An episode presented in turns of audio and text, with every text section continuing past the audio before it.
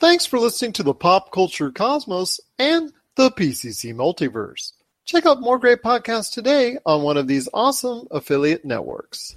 You're listening to a Weeby Geeks Network podcast. You're listening to the ESO Network, your station for all things geek. The Tangibound Network. Check it out. TangiboundNetwork.com. Listen to this show, the latest episode, every time. A proud member of the Gonna Geek Network. The opinions expressed are those of each individual. Check out all the other geeky podcasts over at GonnaGeekNetwork.com and get ready because geekiness begins in three, two, one. On this week's show, Halloween takes a stab at the box office. Is it over for Marvel and Netflix? And does anyone care about the death of department stores? All this more as we once again delve into the pop culture cosmos. Welcome to the Pop Culture Cosmos. And we're back with another episode of the Pop Culture Cosmos. My name is Gerald Glassford from Pop Culture Cosmos and Game Source. We truly appreciate everyone out there listening to all of our great programs. Well, it wouldn't be a Pop Culture Cosmos without my good friend. He is the gang leader of Humanica Media. You gotta check out everything that's going on today at humanicamedia.com, Humanica Media on Facebook, YouTube, Instagram, and so much more. It is my good friend. It is Josh Peterson. Oh yes, oh yes, and I uh, I took some time off of Tomb Raider to uh, do this podcast today. So everyone out there, you're welcome. Such harsh sacrifices, I tell you. Thank you so much. Rob McCallum is coming up in the middle of the Cosmic Crossfire. He's going to talk about a lot of great pop culture stuff, and we're going to get our usual heated arguments and all that good stuff coming up later in the program. Plus, also Tyler Baker from the Fantasy Football Pater podcast. He is also going to be up later in the show as well, talking the NFL. We want to make sure before we go ahead and start up, we've got to let you know about the Discover Pods Awards. If you can at all, please, it's just a couple minutes of your time. It's nomination time for us. It's ending, I believe, later this week. Please, if you can, just take a couple minutes out of your time and vote for the Pop Culture Cosmos today in the categories of Best Entertainment, Best Society and Culture, and also Best Overall Podcast of 2018. If you do so, we truly appreciate it. We cannot thank you enough for doing so. It means a whole lot to us as far as if we truly get recognized as one of the best podcasts anywhere around. We were nominated last year, and hopefully, we will be able to, with your help, get nominated again. And if you do so, you take those couple minutes in time to go ahead and give us a vote. We truly appreciate it. I also want to thank AC one two three four five six seven eight nine six two three for going ahead and giving us a five star review on the Apple Podcast. Anytime anybody goes ahead and gives us a five star review, we will acknowledge that on the show. Five stars right there it just says it all, and we cannot thank you enough for doing so. First on this week's show, a lot of great things to talk about when it comes to Halloween. It hit big this weekend at the box office, an almost record, almost beating Venom at 77 and a half projected right around there when it comes to the domestic box office. Your thoughts on why Halloween has struck well with audiences? People are really getting into it. Solid reviews all around and really it looks like a step in the right direction for a possible continuation of the Halloween series. Did you see those memes that, that went out? Because Jamie Lee Curtis has been outspoken in her anti-gun stance, and then someone goes claims to be anti-gun but used a shotgun against Michael Myers, and like, well, what do you expect her to use? Her hands? no, I did see it, but that's kind of funny. I think this movie's doing so well just because it's something we haven't seen in a long time. You know how we kind of discussed how that stab 'em horror genre was dying. This is something that it, you know, with the exception of filmmakers like Eli Roth. Well, I know it just it transitioned away from the stab and traditional arc of the horror genre that we've seen for so many years, as far as more of a psychological, more of a towards a a jump scare type format away from the slasher fl- flicks that we know from from the past. Right. Well, if you think about it, though, with all the shows on like Discovery Channel, Travel Channel, things like that about people having experiences with the supernatural. I think for a while, like that was the thing. You know, that's why The Conjuring did so well, and you have other haunted house flicks. Even look at, I know we're going to discuss this later, but Haunting of Hill House. Like people love the the supernatural aspect, but I also think that because the slasher genre disappeared for so long, there's kind of going to a, a, renaissance going on for it because also look at like the podcasting form you have all the, the serial the podcast about serial killers and stuff like that people are getting back into that and i don't know if podcasts are solely to thank for that but there's also you know a third factor which is nostalgia you have all these people liking these old movies i don't know how predator did i never really looked into the box office numbers but again we have not seen a movie like this in a very long time and the fact that they retconned pretty much the entire franchise except for the first two, right? Or the first one. That goes to show you that like this is a trend. It could create something like um, who knows? Maybe we'll get the momentum back behind the Alien movies, and uh, you know Neill Blomkamp will be able to make the one that he was talking about and everyone became so stoked over. But a lot of this, I think, is just nostalgia and the fact that we haven't seen this kind of movie in a long time, and it could also have something to do with the fact that you know venom has been out for a couple weeks already and besides venom there's not really anything else out there that's that's really any good but good for them for ma- it was 77 million they made this weekend like good for them that's awesome i hope that uh it does merit a sequel i hope that you know all the the movies that we liked back in the day start coming back and we we see a renaissance of more properties like this just to give you heads up on the predator it did about 125 million dollars worldwide, which is not, in my opinion, going to keep that movie going because it almost took it took almost 100 million dollars to make. So I don't see a great future for the Predator at this point in time. Maybe 10 years down the line they're going to revisit it, but yeah, at this point in time I think it's pretty much a done deal for that that one, especially now that Disney owns it. So Yeah, and there's also the fact that these these movies seem to exist on two opposite sides of the social movement though right you have your predator which had olivia munn pointed out had a lot of sexism going on then you had the guy that was that got cut from predator he's friends with oh okay yeah that i i don't know what the guy's name was but yeah he was he was also somebody he was one of i think iron man 3 and whatnot he's one of he's a friend a personal friend of shane black yeah and then with halloween you have like a a female protagonist that is actually kind of awesome. So it, it's it's good to see that happening. Where Predator is a more like male centric movie, Halloween is can appeal to both audiences, but it has a female protagonist, and that's something that seems to sell movie tickets these days, and good for them. That it does, but it also leads me to believe that there probably will be more installments of the Halloween franchise. There wasn't a, and this is kind of going on a little bit of spoilers territory kind of. So maybe you want to turn it down just a little bit.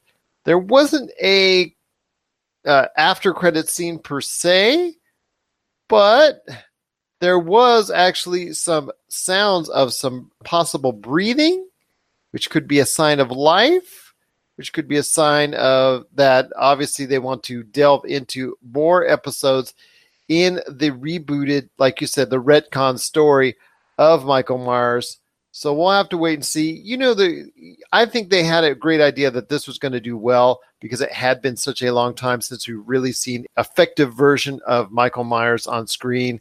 Sorry to all those who who are big fans of the Rob Zombie movies and some of the other Halloween movies that came after the original, but it looks like a lot of influence was put into as far as a new version of this Michael Myers story. And I don't think they were just going to do a one shot off of it. So I'm pretty sure that more Halloweens are on the way. Now that Halloween is a big time contender back in the horror genre, your thoughts on revisiting or the most likelihood of a revisiting of, let's say, things, let's throw it out there like Nightmare on Elm Street. That will that get retconned and rebooted again? or maybe uh, Hellraiser or any of the other older type of horror movies that we know from the past that could see new life because of the fact that Halloween and it have both performed so well in successive years. Well, is it okay? So Hellraiser is still a thing, aren't they? Like they're let me see. There was a uh they just released like a straight to DVD one not too long ago. But, but then one... again, that's what that's what you're saying. That's that's that's exactly what I'm saying. Hellraiser for to straight to DVD. I mean, the series has went from a movie that was something that was a first run, first release movie in the films to something that renditions and and uh, new editions, new iterations are put straight to DVD and almost an afterthought with audiences, and maybe just a few thousand people will ever want to see it or ever actually ever get the chance to see it or even possibly enjoy it. And you know the quality is not there, and so on and so forth. With the success of it and now Halloween, I, think it's just a matter of time before you're going to see another reboot of the Nightmare on Elm Street series and other series, and that would could that include Hellraiser or even more familiar horror characters from the 80s and 90s era. So I don't know. I don't think that Hellraiser would be a place they're going first, but I can I can like there is a hardcore following out there for Nightmare on Elm Street, Friday the Thirteenth, Silence of the Lambs, like movies like that. Those those types of franchises. Psycho, even like look at how well the Norman Bates show did on A and E. There is a demand for it, and I think that this does open the door for that. But it also goes to prove that sad old tale that we keep telling that Hollywood really doesn't have any original ideas. Like it's all recycled material. So yeah, there's a demand for it, but how long will that demand last? You know, how long until Oh, it's kind of the same thing. Because remember with Friday the Thirteenth, they rebooted that, and that had um, what's his name from uh, Supernatural in it. It had Jared Padalecki, I think was his name. Speaking of in credit scene, that one had had quite an in credit scene where uh, Jason flies out of the water like a dolphin. That was kind of interesting. Yeah, so it, this will definitely it, it could open the door for sure. I, I have no doubt about that but again it's the the whole thing like how long will it last? How long will a movie like this be in favor? And if somebody does it wrong it really all it takes is one screw up to ruin an entire movement like that. So and you know how picky audiences are mo- in modern times like look at the the dc it took them you know man of steel was okay but then it, they screwed up with batman versus superman and now people have been hesitant to trust them on anything ever since then even though they've had better films come out. So it's a it's a risk, and especially with horror movies, it's a huge risk. So I can't even begin to predict where this will go, but it definitely opens the door for more movies like that, more uh, breathing life into old franchises. Child's Play is already coming to USA, like you were saying.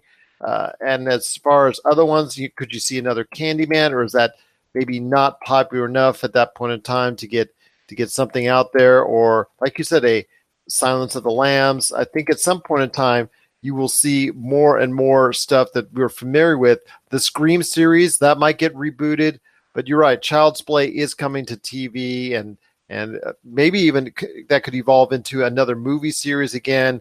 Yeah, I think Hellraiser might be on that fringe of something that might be rebooted, but I, I still think so, something like that could possibly come to fruition if they're just really searching for 80s and 90s horror icons to come about but it all starts with the success of it last year and now Halloween, which have both done big time numbers at the box office.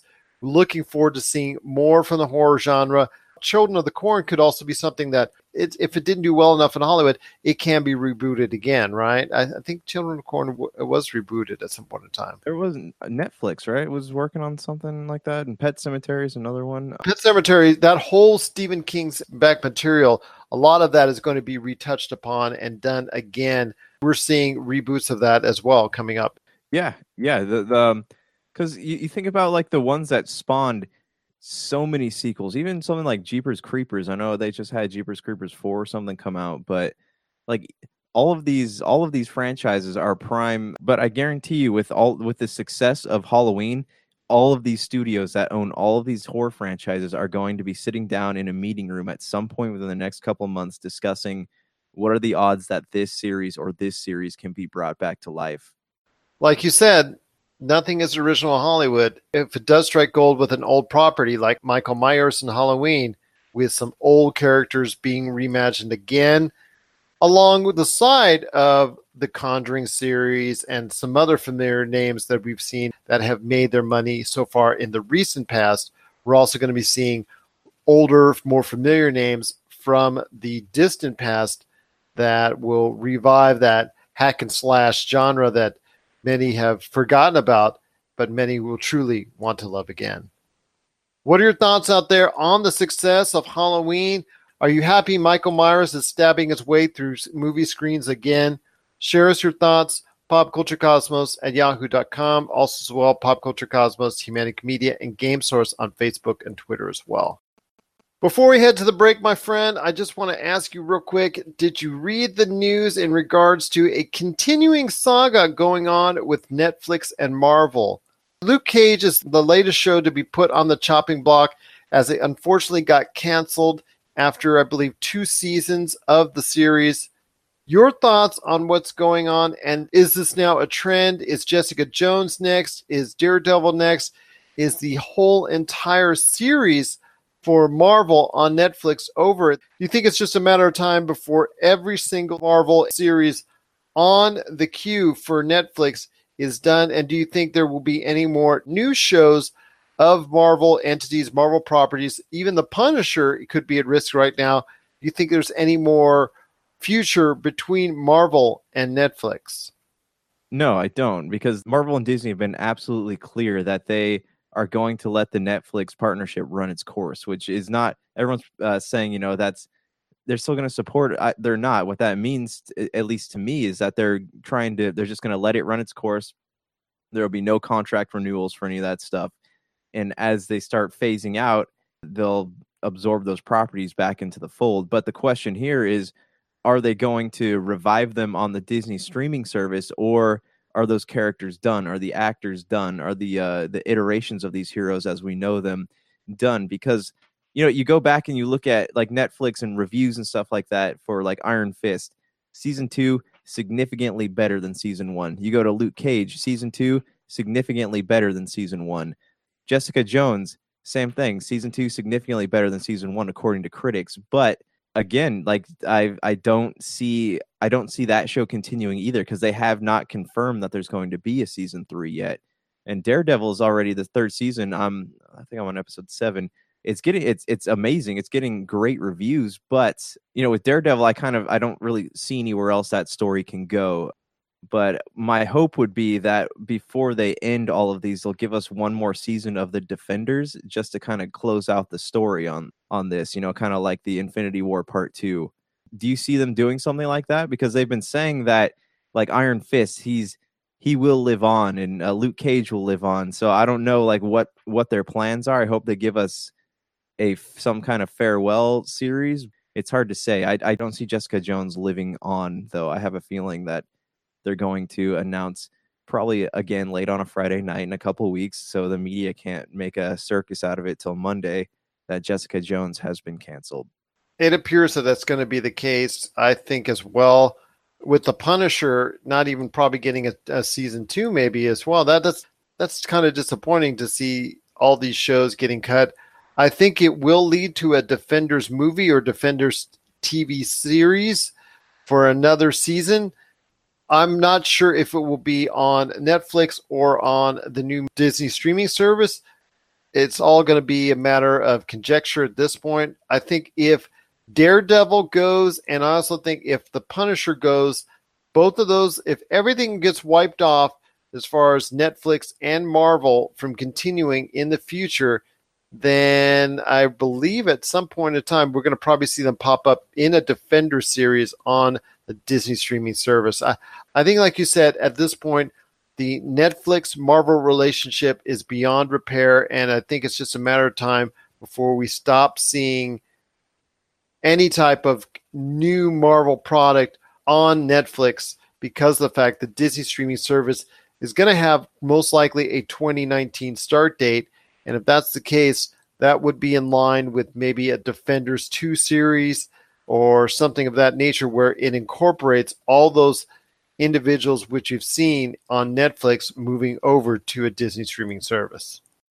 What are your thoughts out there on the Defenders and Netflix Marvel relationship as a whole? Were you disappointed at not only Iron Fist, but Luke Cage getting canceled? Do you expect more to happen soon after, like we do? Share us your thoughts, popculturecosmos at yahoo.com also, as well, Pop Culture Cosmos, Humanica Media, and Game Source on Facebook, Twitter, and Instagram as well. Coming up next, we've got Rob McCallum in the middle of the Cosmic Crossfire. And then right after, we've got Tyler Baker from the Fantasy Football Pater podcast. And then to close out the show, Josh and I are going to come back. He's going to give a review on Haunting of Hill House on Netflix. And does anyone care about the death of department stores? Because the way we shop is changing, and a lot of the things we remember so fondly are unfortunately not coming with us. This is the Pop Culture Cosmos. Looking for an edge the next time you take on your favorite video game?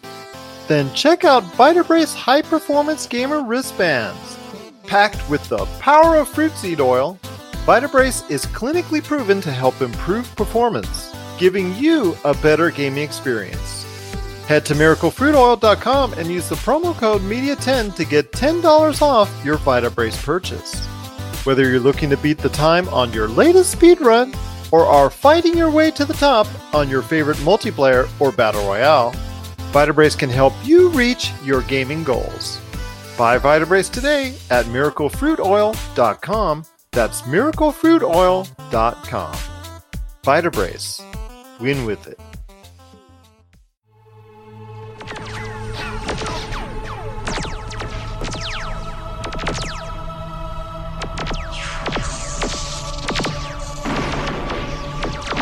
And we're back with another edition of the Cosmic Crossfire. It's Gerald coming right back at you here.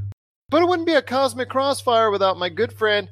He is the man who does it all when it comes to Rob McCallum films. You got to check out everything that's going on when it comes to all of his projects, all of his side stuff, all of his great movies and documentaries, including Box Art, the docu series coming up, Power of Grayskull, the definitive history of He-Man and the Masters of the Universe. I have to take a deep breath before I say that one. That is available. It's a long one. It's a long one. We had trouble getting it on the uh, Blu-ray for Kickstarter backers. I can imagine. It's almost like a JRPG.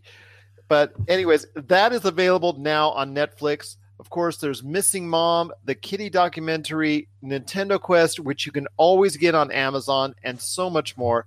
It is my good friend. It is the namesake himself. It is Rob McCallum. But Rob, we're here to talk about pop culture, my friend. So pray tell, Rob, what's on your mind when it comes to pop culture? Well, on the action figure front, at New York Comic Con, Super 7 actually has two figures already out that are available for pre order right now. Catra and She-Ra are both there. And if you go to Super 7's website, you can pre order that. They're expected to be released in January 2019. And they're really faithful to the look and the animation style of the new show. Uh, I'm excited to give it a try. I don't know if I'll love it, but what I find really fascinating because I am in so many different Masters of the Universe and He-Man groups on Facebook is all these, you know, fans and stuff coming out and they say stuff like, you know, oh, this isn't for me. This is garbage. I can't believe they, they, they would wreck my childhood. And, and the like, or people are saying, you know, I'm going to give it a chance, but ultimately, now that I've seen the first trailer, I don't think this show is for me. Well, I don't think it's for a 35 to 45 year old male who's, you know, hung up on collecting action figures and culture from the 80s. This is not for you, not by design, anyways. If you like it, great. The showrunners will be super happy that you're stoked and help spread the word.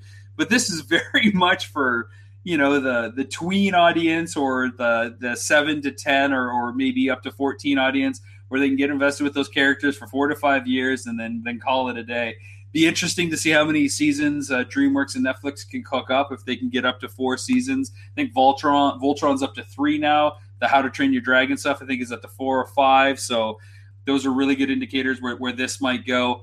I think the humor is funny. I think it's they've made some really interesting choices where everybody actually knows that Adora is She-Ra, and so it's not a secret that only a few people know see how that plays out. I think Hordak has a really great design to him. I'd really like to see how they play with the Evil Horde as a, as a whole. And they stick pretty close to the origin story in the original film of The Secret Sword, which uh, Dora discovers that, you know, she's been under the spell of Hordak and Shadow Weaver and how ultimately has to take up the mantle of She-Ra. So all that's very interesting and, and pretty close to, to what we expect, but they handle it a lot differently.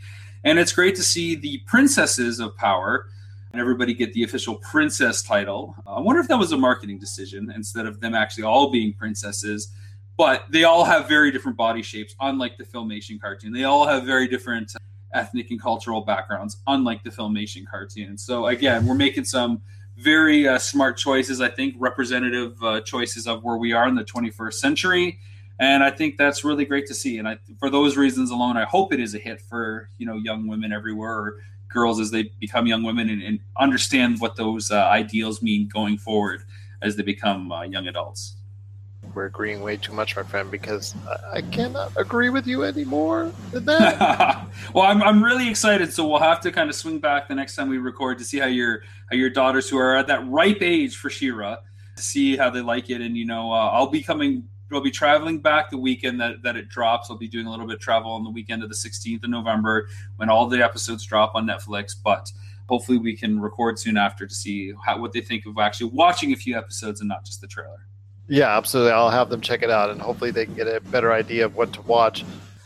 The next segment is the last of the Cosmic Crossfire this week. And like I said, I promised a pack show, and here we are. But I call this next segment Big Deal. I'm not sure they're a big deal or not. Maybe they are, maybe they're not. Venom opens big. Is this a big deal? I think it is because the fact that not only is it the largest opening in October for a film domestically here in the United States, and it beat it by a wide margin over Gravity. It does set a precedent for a movie that has really bad reviews. And like I said uh, before in our previous conversation on this, that it's just a matter of people really wanting to go ahead and be a part of a big movie event, whether or not the movie was screened bad by critics or not. I think they were just going to go ahead, at least in the first weekend, supported to the T, and it exceeded expectations. So, yes, I think it is a very big deal because it looks like it's going to go ahead and propel this whole side Spider Verse. It's not actually a full on Spider Verse yet because they only hinted at one character that's related to in the Spider Verse outside of Venom in the movie. They really didn't delve much into the Spider Verse as a whole or Spider Man at all or the Marvel Cinematic Universe or any of that. They only really kept it contained within Venom, and only at the very end did they actually hint at something else in the Spider Verse. So I, I think it is a really big deal.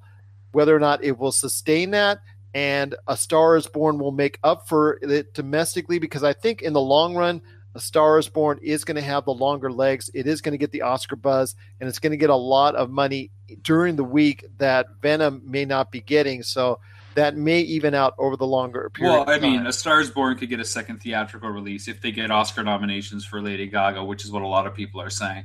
I mean, ultimately, I think Venom's going to probably make more money, but more buzz will come from the Lady Gaga film. To me, this wasn't a big deal. I mean, I thought Venom opened actually like three weeks ago, and then I just saw that they made 80 million. I go, 80 million on week three? That's that's pretty good for a superhero film but a character who's the one of the arch nemesis of Spider-Man, but Spider-Man's not in it, save I guess you know a single kind of flashback shot. I wasn't a fan of the trailers. I'm glad that they're taking it away from Spider-Man, and there's been actually a few articles I've seen out there that talk about why Venom is better, not including Spider-Man. And uh, you know, reading some of those has been an interesting trip just to see what what makes the character so popular outside of just being the big bad version of, of Spider-Man. So that's cool. I guess it's good and a big deal that another superhero film that isn't Warner or Disney has done well, save Spider Man, which was a Sony property, of course. But to, to me, this isn't a big deal because it's still just another superhero film, and it means we're going to get more of them, which I don't think is necessary and maybe actually a little harmful. So, unless they're going to do something really groundbreaking with the torch that they have now and the responsibility to create more films, I just I don't think it's a big deal. So, it's not a big deal for me it's a big deal for you. Well, at least we finally disagree about something. Yeah. Well, I wouldn't end the show on any other note. That has been the Cosmic Crossfire. Thanks for listening. And I'm glad everybody out there agrees with me and disagrees with Gerald. Yada, yada, yada. Thank you very much. If you have any questions for Rob or me or any comments, hopefully you keep them nice. Please let us know popculturecosmos at yahoo.com or you can send us nice things or respectful things to us at Pop Culture Cosmos, Humanica Media, Game Source, and Rob McCallum Films on Facebook, Twitter, and Instagram. And at Twitter, Rob is at Rob McZob. And of course, we're also Pop Culture Cosmos, like I said, on Twitter as well. So, Rob, it's been a great time talking to you as always. Finally got to disagree on a couple things out there. Still stay in agreement on a little bit too much for my flavor, but hey, We'll do better next time and to try to disagree a little bit more here in the Cosmic Crossfire. Oh, excellent. Until then, my friend. Until then, it's always great talking to you and always having you a part of the Cosmic Crossfire right here on the Pop Culture Cosmos. Get ready for Box Art, a gaming docu-series from Pyre Productions and Rob McCallum Films. If you love video games, chances are there's a box cover or cover image that you love and has stuck with you for decades. In our series Box Art, we travel across North America to visit with the unknown illustrators and artists responsible for creating the most iconic gaming images of all time. What was once scheduled to be a 90 minute documentary is now a six episode season packed with unbelievable tales that paint a picture of the gaming industry you've never imagined. Just one of the many pop culture projects from Rob McCallum and Pyre Productions.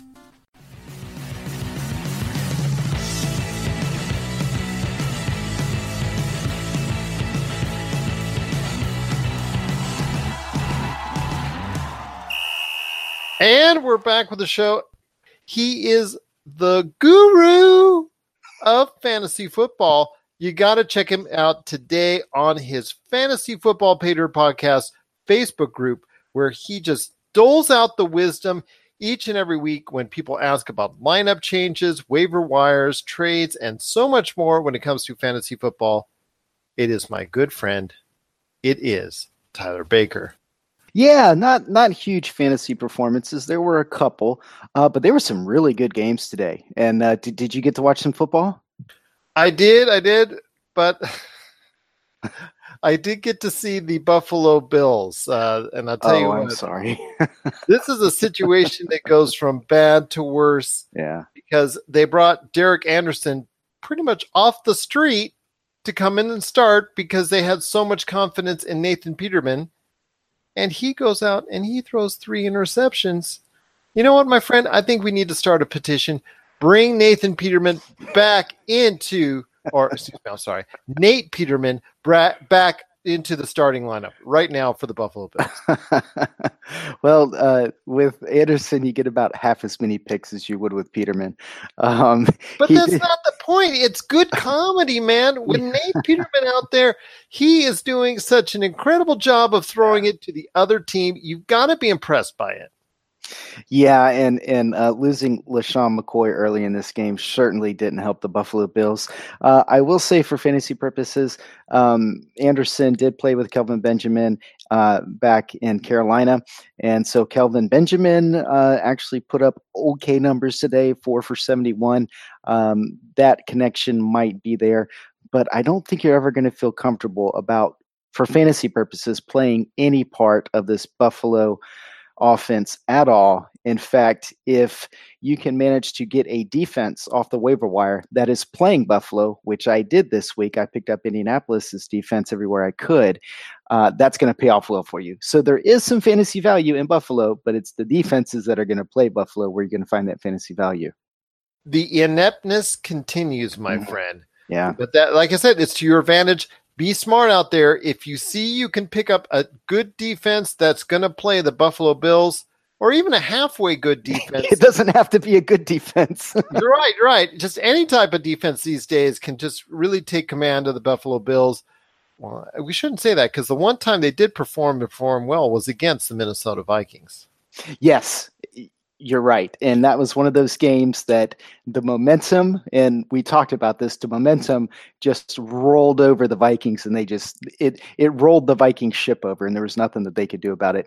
Uh, but I don't think, I think that was a fluke. And I don't think you're going to see very much of that from the Buffalo Bills. No, it was kind of it was kind of like an aberration and that one and only time. But I expect nothing but bad things going forward for the Bills as long as they put Derek Anderson or our friend Nathan Peterman in the starting lineup. It really doesn't matter who they put in there.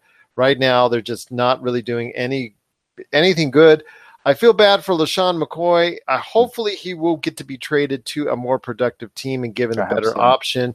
I know you and I spoke about that in a previous episode, so definitely looking forward to hopefully by the uh, trading trade deadline see him move to a better opportunity. I wouldn't be surprised. And there are teams out there that uh, are uh, putting feelers out for receivers. Um, you know, so if they wanted to even move Kelvin Benjamin, it's in the Buffalo Bills' best interest to accumulate as many draft picks as they can and completely embrace a rebuild. Another great week coming up, week eight in the NFL. any last minute advice, uh, you know, for the rest of the week that people need to think about regarding their fantasy football team in order to go ahead and meet week eight head on and be able to take upon their challenge? Sure. Well, we'll talk about some of the matchups on Friday, but it's it's like you said, look ahead, and if you have multiple starters that have the same bye week, you need to start planning for that. Maybe you can pull off a trade Maybe you can make sure that you have some depth that you're comfortable with on your roster. But look a couple weeks ahead. We'll have four teams this week, but then six the next week. So just look ahead. And you know what? You can get on the Facebook group and you can join it and post up there, or you can just send a direct message if you're scared that somebody will see your strategy, which that happens. But you know what? I don't I don't try to tell people what to do with their team. I just spend a lot of time watching film and I spend a lot of time reading reports and I don't like all this information to sit in my head idle. So I'm always happy to take some time and help someone with their fantasy team. And yeah, Gerald, I, I think we've been doing a pretty good job this year of, of letting people know what's going on and, you know, pointing out some pitfalls and, and speculating on some players that are in a good position to expand their role. So yeah, I'm, I'm proud of what we've done so far and looking forward to continuing the season with you, my friend. I'm looking forward to continue it with you as well. Although the only bad advice he gives out there is just to me when he DMs me on the week we match up against each other, on telling me to go ahead and pick up mm. any Buffalo quarterback. And I really don't understand what he means by that. But you know what? I, am I'm one of these days, I, if we match up again with each other in our league, I just Lies, all lies, all lies. But I'll tell you what the truth is. The truth is that the Redskins whooped up on the Cowboys. That's the truth. I've been waiting for you to bring that up, my friend. I try not to be a homer. I try not to focus on the Redskins. But what we saw tonight, if you can stop Zeke Elliott, you can stop the Cowboys. And the Redskins shut down Zeke Elliott. Now, Dak Prescott definitely got some uh, some room to run, but Zeke Elliott did not, and that's how you beat the Cowboys. That, that and a funky call on a field goal, but you, you know whatever, a win's a win. A win is a win. As long as it's not a tie, I'm I'm cool with that. like the Cleveland Browns, what have they been in like four or five ties this year? It's insane. Yeah, overtimes just yeah, they seem to love it. I don't know why. Just ties I just can't handle. Fantasy football owners will have to dump possibly some very productive players in order to mm-hmm. pick up some players so if you've got maybe a spot or two on your bench, you could fill it up with a nice player that could help you going forward. Yeah, you always want to check on Wednesday after the waivers go through, see who got dumped. I actually had to dump Austin Hooper in a league. Austin Hooper, and there was another pretty decent player that I had to drop um, because one, my roster is at least in this particular league, is pretty stacked. And so, uh, but you never know who's going to hit the waiver wire. Um, also, it's worth noting there were some injuries this week. Um, none of them look too serious except for the Sony Michel injury. That looks like I think best case scenario it's going to be a couple weeks, but he could be out for the year. Um, the the camera view that I saw was kind of obstructed, but it looks like his knee got twisted up really bad. This is the same knee that he had um, ACL reconstruction surgery in 2011, and the same knee that they had to have a drain or a scope or whatever they did um, that kept him out of the entire preseason. So this does not look good. Um, you know, uh, at some point in the week, I'm I'm assuming tomorrow they're going to have an MRI done. Now the Patriots like to keep things really close to the vest. I would expect that we might not hear anything. It could be till Thursday, um, but they are going to have to uh, perform an MRI on it. Um, I'm not expecting good news. Um, like I said, best case scenario, I think it's going to be a couple weeks. Um, but so if you were relying on Sony Michel, which I have in, in a couple leagues, um, I don't think that there's going to be a plug and play um, solution already on the Patriots. Um, Kenjon Barner is, you know, a good enough player, but he's not just going to step into that role. I think you're going to see a lot more of James White. Um, they could even give Mike Gillislee a call. Mike Gillislee played with him last year and is not currently on a team. So uh, the Patriots, after after losing Burkhead and now a pretty serious injury to Michel, um, you know the Patriots are going to do what they do and adapt and still win games. But if you have um, Michel on your uh, roster, I would not drop him until you find out that it's season ending. But you might want to start making arrangements to uh, uh, at least find a way to replace him on your team if you can. Another injury that also popped this that another injury that also popped up this week was in Oakland, and we just talked about briefly what was going on there with Marshawn Lynch. We mm-hmm. don't know for sure how bad or the extent of the injury is, but at least two weeks from what I'm able to ascertain, could be a possibly season-ending injury, but we're not entirely sure because they have not put him they've not put him on IR as of yet. Yeah, the last I read, it was expected to be a month, um, and then I read another report uh, that said that he might end up on IR. So, you know, best case scenario, a month, worst case, uh, IR. And, and at this point, you're probably looking for replacement uh, there as well. Now, um, this is a situation where I think Doug Martin could come in and pretty much mimic that workload. Um, so you know that is maybe a you know a plug and play option from the waiver wire that that you could get with Doug Martin. Um, we will want to hear uh, before we completely drop him, but it doesn't look good so far. No, and, it doesn't. And and I know there's there's some other injuries you wanted to touch on as well. Yeah, well, none of them serious. I, I mean, you had a couple guys leave games today, but I don't. Uh, from what I'm seeing early on, it, it doesn't look like LeSean McCoy is going to miss significant time. Uh, Powell had a neck injury, but I don't know how long that's going to last. Um, Keke Coutee left with a hamstring. We know how hamstrings can be a little tricky. Um, I think Albert Wilson left with an injury. I mean, so you know, they, there were some guys that got hurt, uh, but not to the um, extent of Sony Michel and Marshawn Lynch. I will say this on on as far as a lot of people are liking our shows, a lot of downloads, a lot of listens for you. Just truly a credit to your knowledge and your experience with the fantasy football game. In fact, we had a comment on our PCC multiverse last week.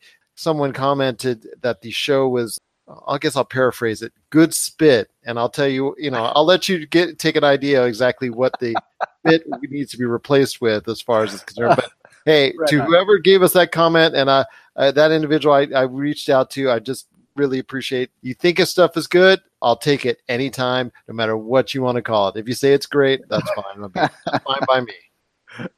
That's awesome, man. That's good to hear. Yeah, I just put the comment there on social media, good blank, and I was like, there you go. I like that comment. That's fine by me. It's almost like, you know, on the Pop Culture Cosmos show on the PCC Multiverse and the Fancy Football Pater podcast, that should be like you know like you have movies the critics you know they put those critic sayings and whatnot. This critic yeah. said this this critic said that. For the pop culture cosmos fantasy football pater podcast the pcc multiverse good blank. All right there you go. I like it. That'll read well. It does indeed it does indeed. It's like the back of the dvd box. But anyway yeah, yeah. my friend it's been great talking to you as always. Another blessed week for everyone out there in fantasy football for week eight in the NFL. Keep an eye on those waiver wires, everyone. I'm telling you, you need to go ahead and see who, not only what you can pick up, but who did people drop mm-hmm. that they're trying to get under the radar so that they can pick them up at a later time that you may be able to sneak in on it 1st mm-hmm. That's right, my friend. So, all the best to you this week, except when you're playing me. I don't think you're playing me this week. That's good. That's good. But all the best to you, my friend. And uh, thank you so much for being part of the show, part of the program, part of the pop culture cosmos, and of course, a part of the Fantasy Football Pater podcast. We are the Metal Geeks Podcast, and on this show, we have heavy metal, comic books, video games, movies, theme parks, and more. Wait, wait, wait. Comics? Yep. And movies? Exactly. Video games? Yeah. Metal? Of course. How does theme parks fit in this? It just does. All of us Metal Geeks can be found at MetalGeeks.net. At Metal Geeks for Twitter. Metal Geeks on Instagram. And Metal Geeks on the Facey Space. You can also find us on iTunes. Subscribe today. Metal Geeks. And we're back to close out the show. This is the Pop Culture Cosmos. Once again, I want to thank Rob McCallum of Rob McCallum Films for stepping in the middle of the Cosmic Crossfire, and also as well Tyler Baker from the Fantasy Football Pater podcast. Catch both of these shows in their entirety on the Pop Culture Cosmos channel on Podbean, Apple Podcasts, Spotify, and over 30 different podcast outlets where you can catch this show, the PCC Multiverse, and a ton of other great programming as well. But if you want to check out our shows on radio, we've got an entire listing of all of our radio shows available now. You can check it out on our Pop Culture Cosmos and Game Source Facebook pages, where you can also get the link to the Discover Pod nominations and hopefully nominate us for the Best Society and Culture Podcast, Best Entertainment Podcast, and also and the best overall podcast of 2018. And if you do so, we truly appreciate it. Josh, I know you got a great thing going on with Humanica Media show. So, man, lay it on me, man. So, lay it on me, man. What's going on with Humanica Media? Topic Topicocalypse is going on with Humanica Media. Um, also, there's a new episode of the PCC Games Cast going up uh, tomorrow, I want to say, and that'll be available on the Pop Culture Cosmos channel. So, check that out. Also, on Monday, check out a new episode of Topic Topicocalypse and uh, listen to us on the Podcast Radio Network uh, this Tuesday, assuming the shows go on as planned. If it does go on as planned, it'll go on at 7 p.m. Eastern, 4 p.m. Pacific on the Podcast Radio Network. Josh, before we head on out, a couple last things. I know you wanted to give your take on Netflix's one of their hottest shows that's out there. It's called The Haunting of Hill House. Your thoughts on the series and if it's something that people should really get into and people should enjoy this Halloween. Okay, so I went into this show. I, I just wanted to watch something that had something scary in, and I I had heard mixed, not mixed reviews, but I had heard mixed things about it. People are saying, you know, it, they're all reviews in progress. So like, is it a psychological show? Are the ghosts real? What's going on here? Just to give you a little background on the show, these kids grew up in a haunted, uh, allegedly. It, well, I don't want to spoil it for you, but these kids grew up in what's uh, what was called the most one of the most haunted houses in America, called Hill House the psychological effects on these kids of growing up in a haunted house and what it's done to them, what it's currently doing to them. And of course, they eventually return to the house. And it does a lot of time jumps. So it shows like the things the kids encountered as kids and how those have, ghosts have kind of followed them. And at first, the ghosts feel metaphorical and uh, kind of just in their heads. But then you kind of, as the show goes on, you find out that the ghosts I don't. Okay, I, am not going to spoil anything. Spoil, spoilers spoilers aside, we're not going to talk about that. But no, it's a good show. It's it's really well written, and the actors they're they're very they're not known actors. I know the the oldest brother was in something. He plays the kid who wrote about the haunted house, and all of his siblings hate him for it because they're kind of they called it blood money. He's making money off of their like, tragedies as kids. But I know he's been in a couple Netflix movies, but the, it, it's it's really good. The writing's really good. The cinematography is amazing, and especially if you're watching on a 4K TV, it feels like it's right there in your living room like it, you're you're there you're in it if you're tired of sifting through flea markets for rare and unique games, we can help. Retro City Games in Henderson, Nevada, only five minutes from the Las Vegas Strip, has all your favorite gaming staples, classics, and a wide selection of rare games with new stuff always appearing on our shelves. Come in and chat with Nicole or Doug about your love of games and watch as they help you complete your collection or find your childhood favorite. And don't forget, Retro City Games loves trade ins. So if you have any Nintendo, Super Nintendo, Sega, Xbox, PlayStation, or even PC games, come in and visit Retro City Games today. Welcome to the new metropolis of gaming, Retro City Games. Josh, been a great episode. Cannot thank you enough for sitting in, my friend.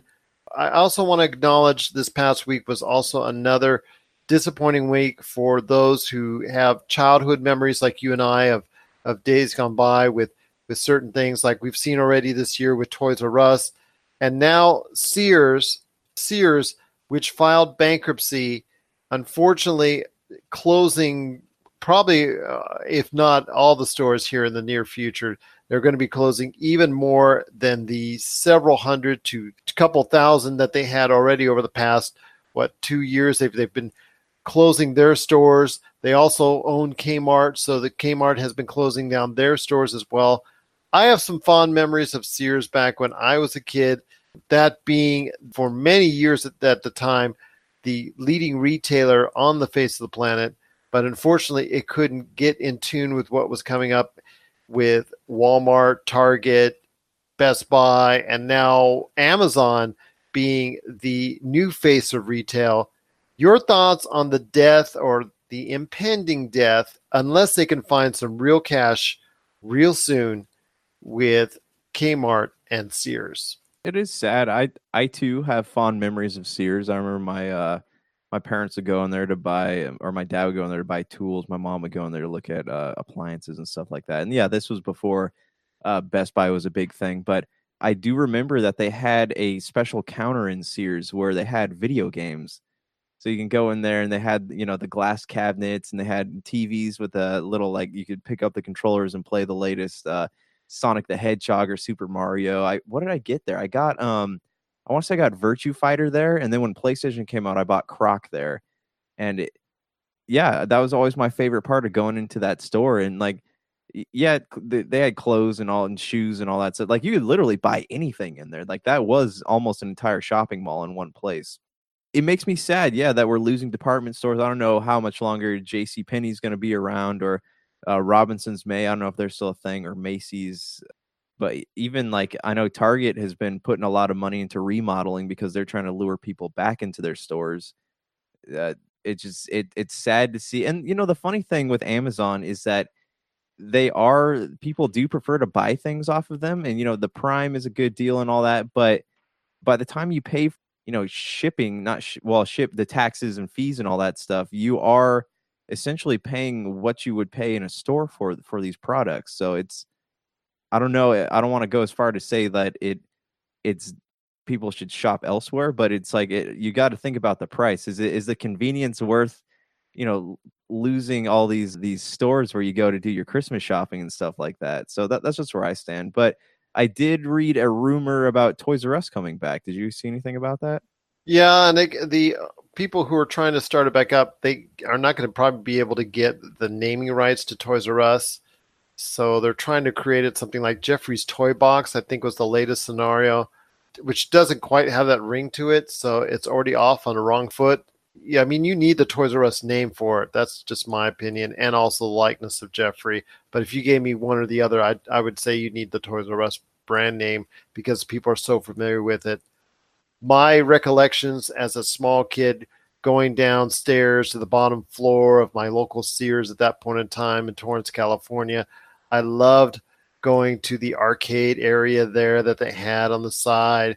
Like you said, they also had later on in the 90s, they had a video game specialty area where you could just go ahead and try and play games all day there too as well. I remember remember doing that. It just it was just so fun to be a part of the Sears experience and understand where they were and what they were at one time as a retail giant.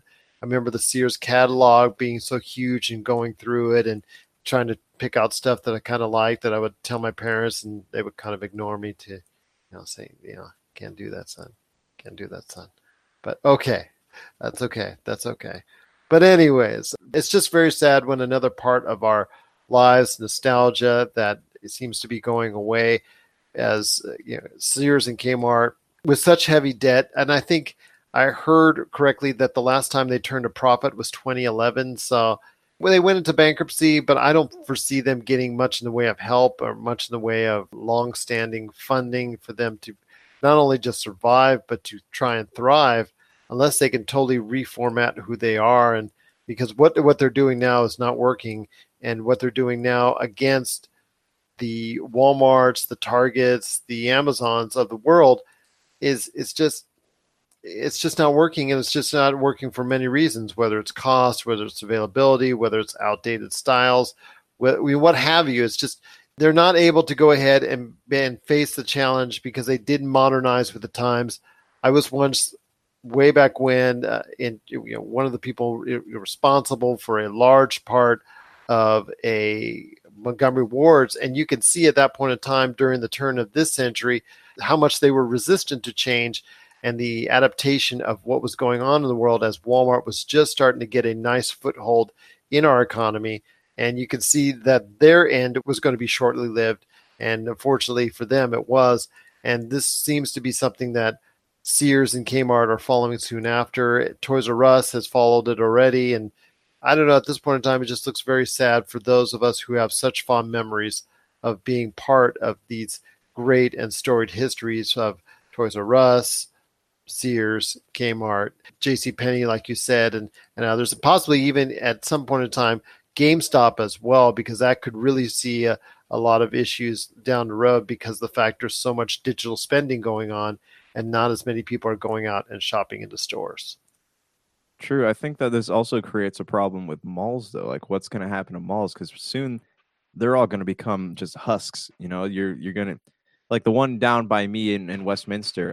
It has a Target and a J.C. Penney's, and that's really the the big things on the outside. Everything else, where there's like Macy's and uh, Sears, they're they're just empty buildings. So.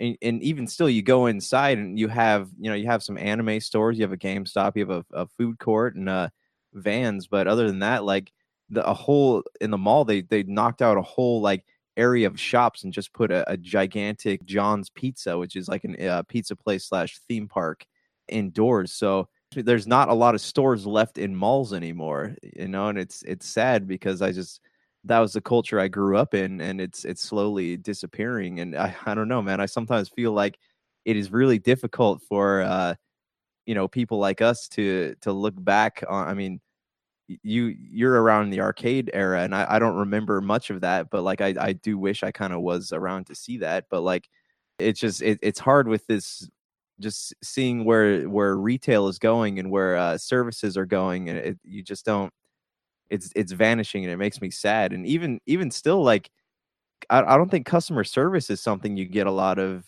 nowadays either. I don't think that the kids coming up can work those jobs because it's all it's all about me. They can't be bothered. Like there's a whole meme culture on people who work in like retail stores raging against customers. So just it's not just the the retail landscape that's changing. It's it's people, and I don't think that places like Sears, J.C. Penney's, Toys R Us, Best Buy even can survive in this new I don't know this new era. I guess. The digital shopping age has it, my friend, and unfortunately, we're going to have to get used to it because the future for many brick and mortar stores does not look good. What are your thoughts out there on the possible death of Sears and Kmart? Share us your thoughts, Pop Culture Cosmos, Humanica Media, and Game Source on Facebook, Twitter, and Instagram as well. Josh, before we head on out, one last thing, my friend we had a discussion the other day on uh, one of our previous episodes on the Nightmare Before Christmas as it hits 25. I just spent some time at Disneyland, and I'll tell you what. Yes, there were a lot of offerings of a Nightmare Before Christmas. Yes, there was actual attractions, a lot of stuff to buy, a lot of stuff to get. But the biggest thing that made impressions, the biggest thing that made an impression to me was the fact that there were a lot of people that were there. And yes, I know the time of year and whatnot, but there were a lot of people there that were just hanging around, just going all over, wearing a whole bunch of Jack Skellington and a whole bunch of A Nightmare Before Christmas out, you know, Christmas, shirts, clothing, what have you. And to see that kind of love for something, like I had said, did not even make a $100 million worldwide because it didn't even go worldwide and it just was only a US domestic release and it wasn't even a great it wasn't even a great success at that to see the cult status that is reached because of it is just truly outstanding and amazing and it is and, and it is just a well-deserved 25th anniversary for a nightmare before christmas yeah that you were this is the time of year halloween there they probably did you go into the haunted mansion and see the the night before christmas makeover yeah, absolutely. But it's just the fact that everybody there, and it wasn't the part where we didn't go to the actual Halloween part of the actual park where they were where they turned into a Halloween themed area. We were there for the general two days of you know park hopper, all that, and to see the amount of people showing their love for A Nightmare Before Christmas, it was truly awe-inspiring for a film that many said couldn't, many said that didn't eventually could and eventually did. Yeah, it's true. Um, it, I sometimes wonder if they'll ever think about going back and making a sequel, or if that's kind of become hallowed ground. You know? Uh, I think with that one, I I think you got to watch your really get. I think there's really a. I think you have to really watch your step on that one because if Tim unless Tim Burton decides to go back into it and really have a passion for it, I really think it's something you might want to avoid doing because it's going to ruin a lot for it's to it's going to ruin it a lot for people. Maybe if it's done like a TV special, TV series, but not a full fledged sequel type movie, maybe a Christmas special, the Halloween special type deal, maybe you could get away with that. But a full fledged sequel on the big screen, I'm not so sure that would fly unless you have all the support you can from Tim Burton on this. So that's just my opinion. So for Josh Peterson, this is Gerald Glassford. It's another beautiful day in paradise right here in the pop culture cosmos. We thank you for listening. And here's hoping you have yourself a great day.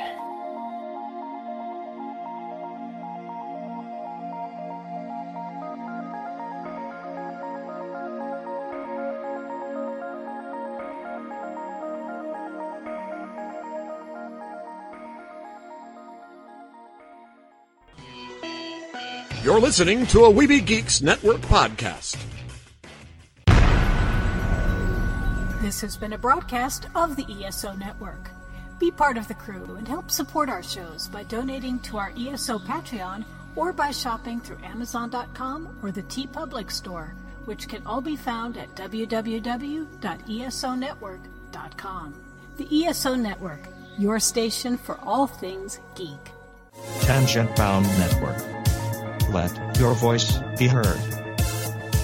TangentBoundNetwork.com.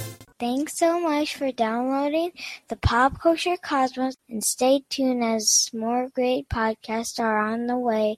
Thanks again for listening to us here at the Pop Culture Cosmos.